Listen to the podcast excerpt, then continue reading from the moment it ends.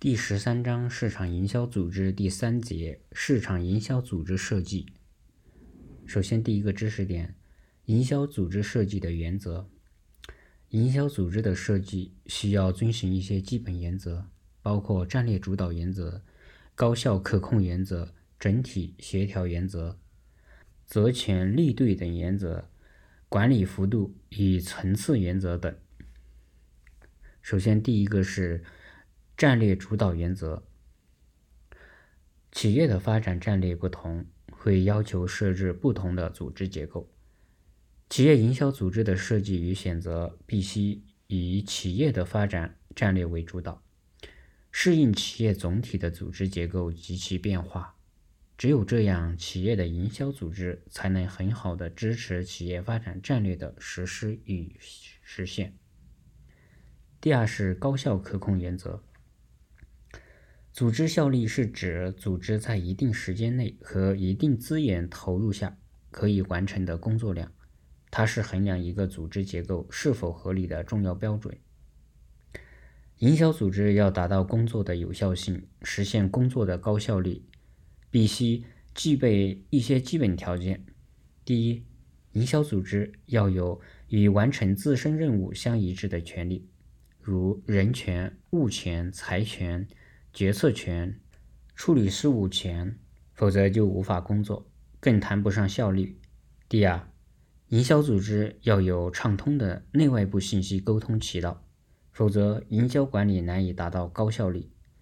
第三，营销组织要有高素质的管理人员，责权利明确，易于控制，否则营销组织就会把精力耗尽在内外部摩擦的处理上。疲于对应，疲于应对。效率高的营销组织会在必要的时间里，以较小的资源投入完成规定的各项任务。它有合理的规章制度和岗位设置，应设设岗，各岗位分工明确，每个员工都清楚自己的责权利，各司其职。每件事情都有人负责，没有管理的死角。第三是整体协调原则。设置营销组织需要遵循整体协调原则，应设计好营销部门与企业外部的关系，营销部门与企业内部其他职能部门的关系，以及营销部门内不同岗位人员之间的关系。营销部门。要能够在协调企业与顾客之间的关系中发挥积极作用。企业的营销目的是为顾客创造价值，失去了顾客，企业也就失去了存在的资格和生存的条件。比竞争者更好的为顾客创造价值，满足顾客需求，是企业设置营销部门的根本目的所在。营销部门要能够与企业内部的其他部门相互协调。一般而言，营销部门通过掌握市场需求的变动态变化，引导企业的生产经营活动。营销部门通过识别、确认和评估市场上存在的需求和欲望，决定你进入的目标市场。研发部门根据目标市市场的需求。有针对性的设计、研制和开发适销对路的产品，生产部门则负责设备、原材料的采购和供应，提高生产能力，管理作业流程，控制质量水平，按要求生产市场需求的产品。营销部门还担负着向顾客和潜在顾客推荐产品、引引导购买。产品分销和贷款回收的任务，财务部门要保证企业的生产和营销所需资金在各个职能部门、各个业务项目、各个流程环节之间进行资金的合理配置，帮助企业实现目标。因此，无论是生产部门、研发部门，还是财务部门、人力资源部门，都需要与营销部门协调配合。营销部门则要发挥主导作用，主动协调各个职能部门的活动，保证企业的竞争与发展战略能够顺利实施。营销部门内部不同的岗位人员之间也要相互的协调，以充分发挥每个人的积极性。不同的岗位人员的营销部门发挥其职能作用的关键因素，他们的创造力影响着营销部门的活力和适应环境的能力。只有不同岗位人员之间的相互协调，企业的营销管理才能在组织上。既有弹性、灵活的应对市场环境的变化。总之，营销部门应该做到，在面对顾客时能够代表企业，在面对企业内部各个职能部门和其他员工时又能代表顾客，同时组织内部又具有足够的弹性，能够灵活的应对市场环境的变化。第四是责前。利对等原则，责权利对等原则是组织设计的一个基本原则，在营销组织设计尤尤为重要。因为营销人员是企业的一线员工，直接接触顾客，顾客对企业的产品与服务的评价因素很多来源于营销人员。如果营销人员有责无权或权力范围狭小，不仅影响营销人员的工作积极性和创造性，而且会使营销人员面对顾客的特定要求无法及时解决，造成顾客抱怨甚至流失。如果营销人员有权无责，就会造成权力滥用，使营销组织内部无序混乱。对营销组织而言，更重要的是以权力对等的利益。比如，销售人员的主要收入来源于业务提成，销售人员的被激励程度如何，主要是看组织是否有效地贯彻了该原则。下面第五是管理幅度与层次原则。管理幅度是指一个指挥监督者能领导多少隶属隶属的人员，在完成同样数量工作的前提下。管理幅度越窄，则管理层次就越多。营销组织内工作内容就很多，涉及面很广，信息传输快。如果管理幅度过宽，会造成领导上的困难；如果管理层次过多，会影响信息传输，造成损失。企业应充分兼顾这两个方面，根据企业市场的营销的实际情况。确定营销组织的管理幅度与层次。第二个知识点：营销组织的设计步骤。设计和发展营销组织是每一位营销经理的根本任务之一。如前所述，营销经理从事管理的前提是进行组织规划，包括设计组织结构和人员配备等。二十世纪九十年代以来，越来越多的企业改变了其营销组织原来的形式。改变的主要原因来自于产品需求、购买类型、竞争对手行为、政府政策等方面的变化。因而，企业的营销组织结构建立起来之后，营销经理要不断的对此进行调整和发展，否则，随着企业自身的发展与外部环境的变化，原先的营销组织将会越来越不适应营销管理的需求。变得僵硬化和缺乏效率。简而言之，企业营销组织的设计和发展大体要遵循六个步骤：分析营销组织环境，确定营销活动内内部活动，确定营销组织内部活动，建立组织职位，设计组织结构，配备组织人员，评价和调整组织。而这六个步骤相互联系、相互作用，形成一个动态有序的过程。为了保持营销组织的生机和活力，营销经理要根据这一过程进行有效决策，设计营销组织的一般步骤，如图十三杠十三所示。首先，第一个是分析营销组织环境。营销组织环境分为内部环境和外部环境。内部环境主要是指企业自身的环境特征，外部环境包括很多复杂因素，如政治、经济、社会、文化、科技等。而对营销组织影响最为明显的外部环境是市场环境和竞争环境。首先，第一个，企业内部环境，在企业内部环境中，高层管理者的经营思想对企业营销组织的设计影响较大。有的管理者强调稳定，有的则试图成为行业领导者。经营思想的不同势必造成营销组织的差异。同时，企业发展与产品类似，类似也有一个周期过程。企业处于不同的发展阶段，就相应的具有不同的组织结构。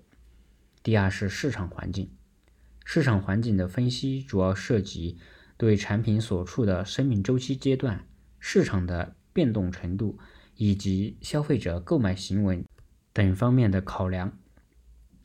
首先，第一个小问题是在。产品生命周期的不同阶段，企业的营销战略和营销组织相应的随之改变。通常在导入期，企业冒着很大的风险向市场投放产品，它往往建立临时性的组织，如销售小组，以便迅速地对市场做出反应。在成长期，消费者需求增大，利润不断上升，吸引了大批竞争者进入该市场。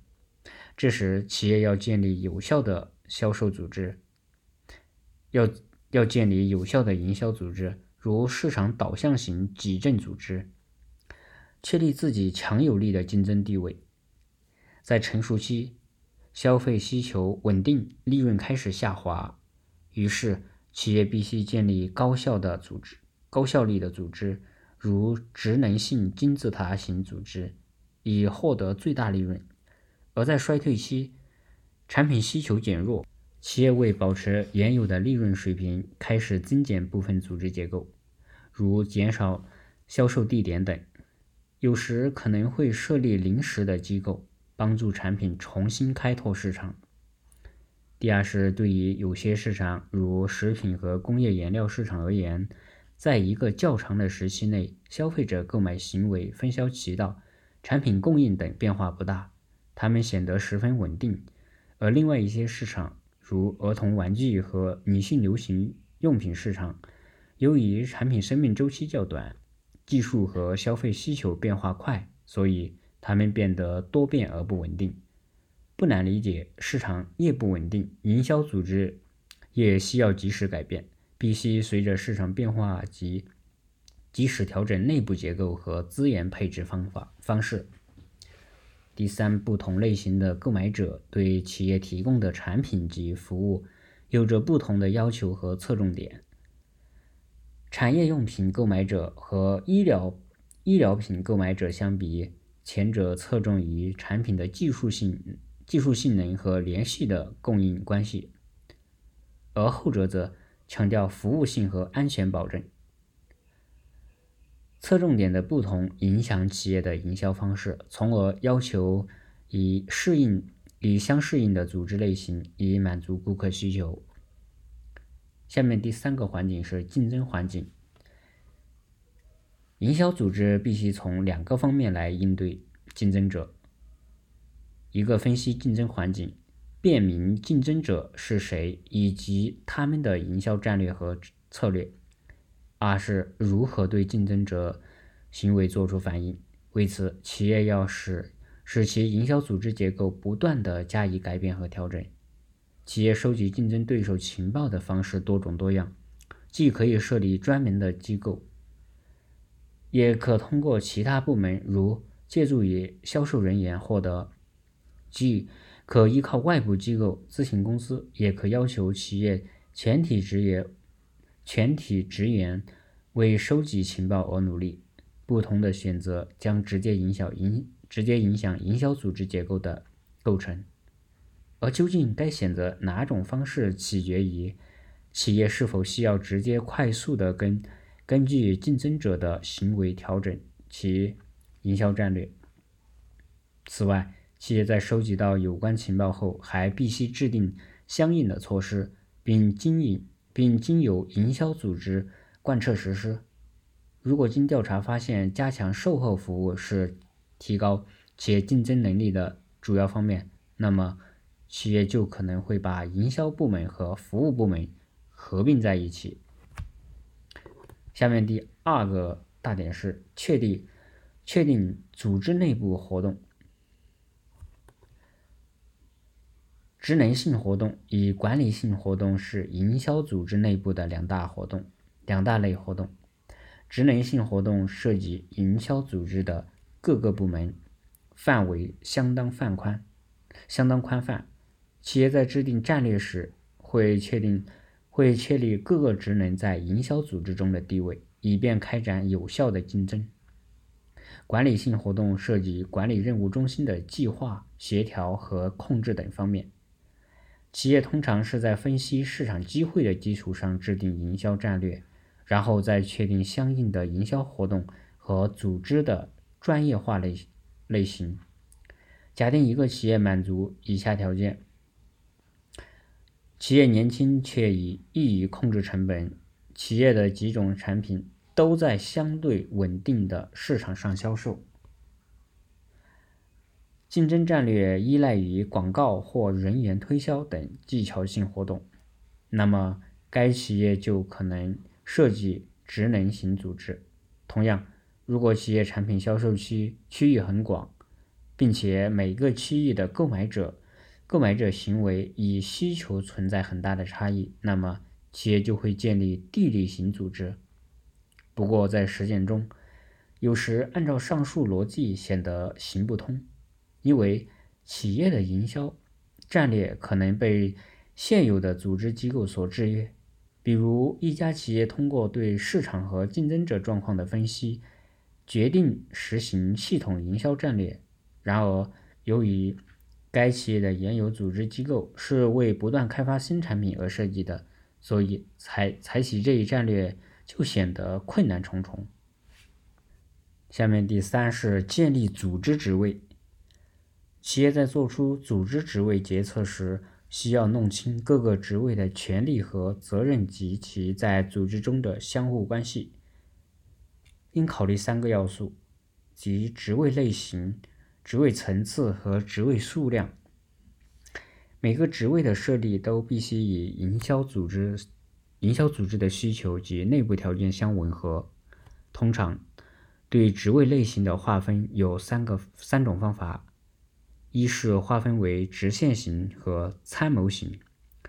处于直线职位的人员行使指挥权，能领导、监督、指挥和管理下属人员；而处于参谋职位的人员则拥有辅助性职权，包括提供咨询和建议等。事实上，直线和参谋之间的界限往往是模糊的。一个主管人员既可能处于直线职位，也可能处于参谋职位，这取决于他所所起的作用、作用及行权的权职权。二是把职位划分为专业型和协调型。显然，一个职位越专业化，越无法起到协协调作用。但是，各个专业化职位需要从整体上进行协调和平衡。于是，协调型职位就产生了。项目经理或团队制都是类似的例子。三是把职位划分成临时型和永久型。严格的说，没有任何一个职位是永久的，它只是相对于组织发展而言较为稳定而已。临时型职位的产生，主要是由由于在短时期内企业要完成某种特殊的任务，有时。组织进行大规模调整时，也要设立临时职位。职位决策的目的是把组织活动纳入各个职位，因此建立组织职位时，必须以营销组织的营销活动为基础。企业可以把营销活动分为核心活动、重要活动和附属附属性活动三种。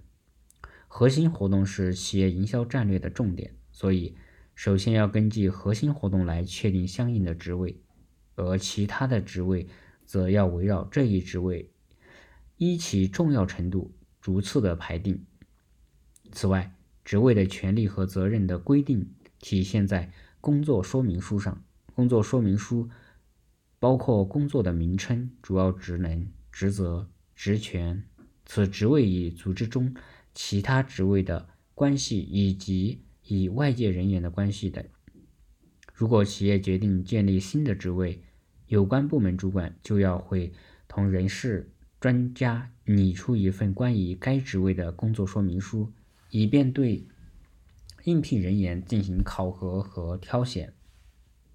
下面第四是设计组织结构。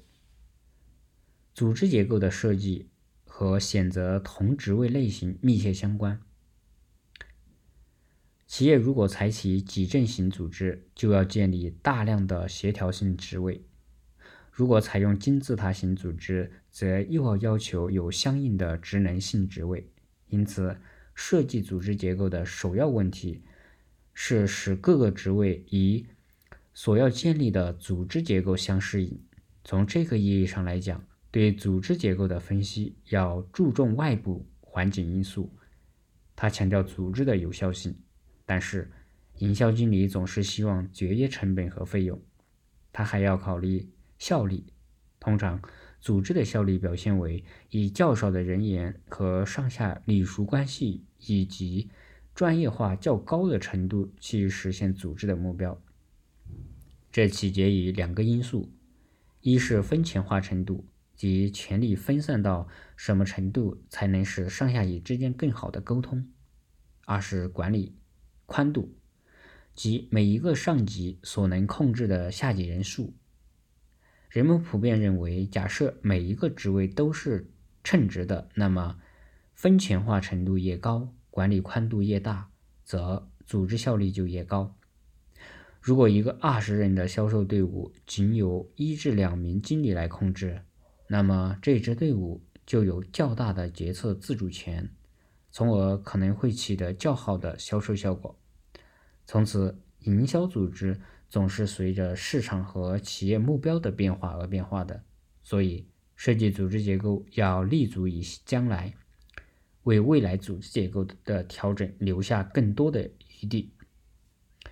第五是配备组织人员。新组织与再造组织的人员配备不尽相同。相比而言，再造组织的人员配备要比新组织的人员配备更为复杂和困难。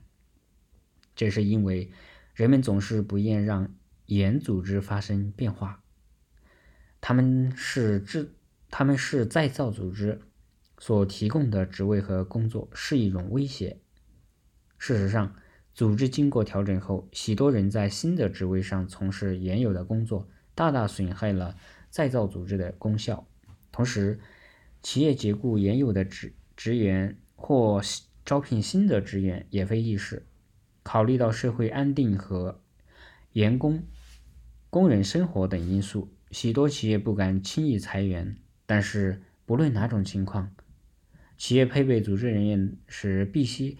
为每个职位制定详细的工作说明书，从受教育程度、工作经验、个性特征及身体状况等方面进行全面考察。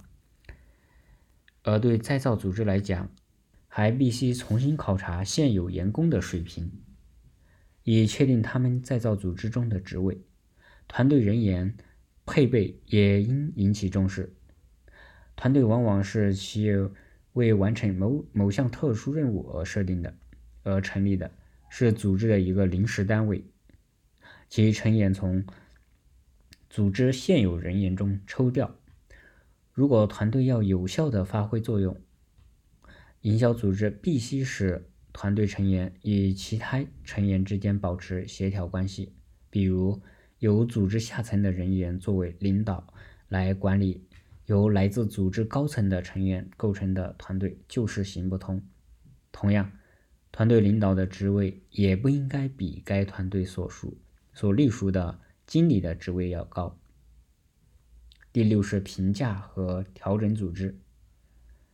营销组织运作的好坏，总体上可以从效率和效果两方面来考察。效率通常是结果与努力的比例。从组织的角度来讲，效率要通过企业内部的专业化和程序化来实现。只要组织的目标及所要面临的外部环境下发生变化，即即使专业化程专业化程序化会带来精神和道德方面的问题，他们也必然大大提高组织的效率。效果反映的是实施目标的程度，它是实施结果同预期结果的对比。效率与效果的区别在于，迅速取得结果并不一定有效的满足目标。因此，一个有效的组织必须能够随市场变化和技术革新而不断的进行自我调整。正如管理学家彼得。彼得·德鲁克所言：“效率是正确的做事情，而效果则是做正确的事情。”有的组织试图不断革新，就倾向于效率；而有的组织愿维持原有的市场，它倾向于效果。从营销组织建立之时，营销经理就要经常检查、监督组织的运动。状况，并及时加以调整，使之不断得到发展。营销组织需要调整的原因主要有以下几种：第一，外部环境的变化。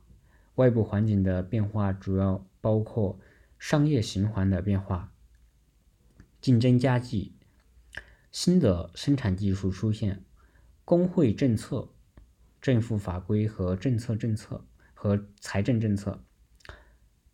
产品系列或销售方面的改变等。第二是组织组织主管人员的变动，新的主管人员试图通过改组来体现其管理思想和管理方法。第三是现存组织结构存在缺陷，有些缺陷是由组织本身的弱点所造成的。如果管理宽度过大、层次太多、信息沟通困难、部门协调不够。决策缓慢等。第四，第四是组织内部主管人员之间的矛盾。为了不使组织结构变得呆板、僵化和缺乏效果，企业必须适当的、适当的对组织结构加以调整。好，第三节就结束了。然后下面第。本章也结束了。本章的小结来总结一下：随着市场的不断扩大和业务的逐步增加，企业的市场营销组织结构也经历了一个长期演变的过程。这种过程通常可以划分为单纯的营销部门、兼有营销职能的营销部销售部门。重新来啊，这种过程通常可以分为单纯的。销售部门兼营兼有营销职能的销售部门，独立的营销部门，现代市场营销部门，现代营销型企业，以过程和结果为基础的公司，六个阶段。从营销组织设计的导向来看，营销组织有两种基本模式：生产导。生产导向型和市场导向型两种模式，企业需要建立起市场导向型的营销组织。为了实现企业目标，营销经理必须选择合适的营销组营销组织形式，主要有职能营销组织、地理型营销组织、产品型营销组织和市场型营销组织。此外，还有两种混合组织形式：矩阵型营销组织和事业部营销、事业部型营销组织。企业营销组织的设计遵循五个原则，即战略主导原则、高效可控原则、整体协调原则、责权权利、责权利对等原则、管理幅度与层次原则。营销组织的设计有六个步骤：分析营销组织环境，确定组织内部活动，建立组织职位，设计组织结构，配备组织人员，评价和调整组织。好。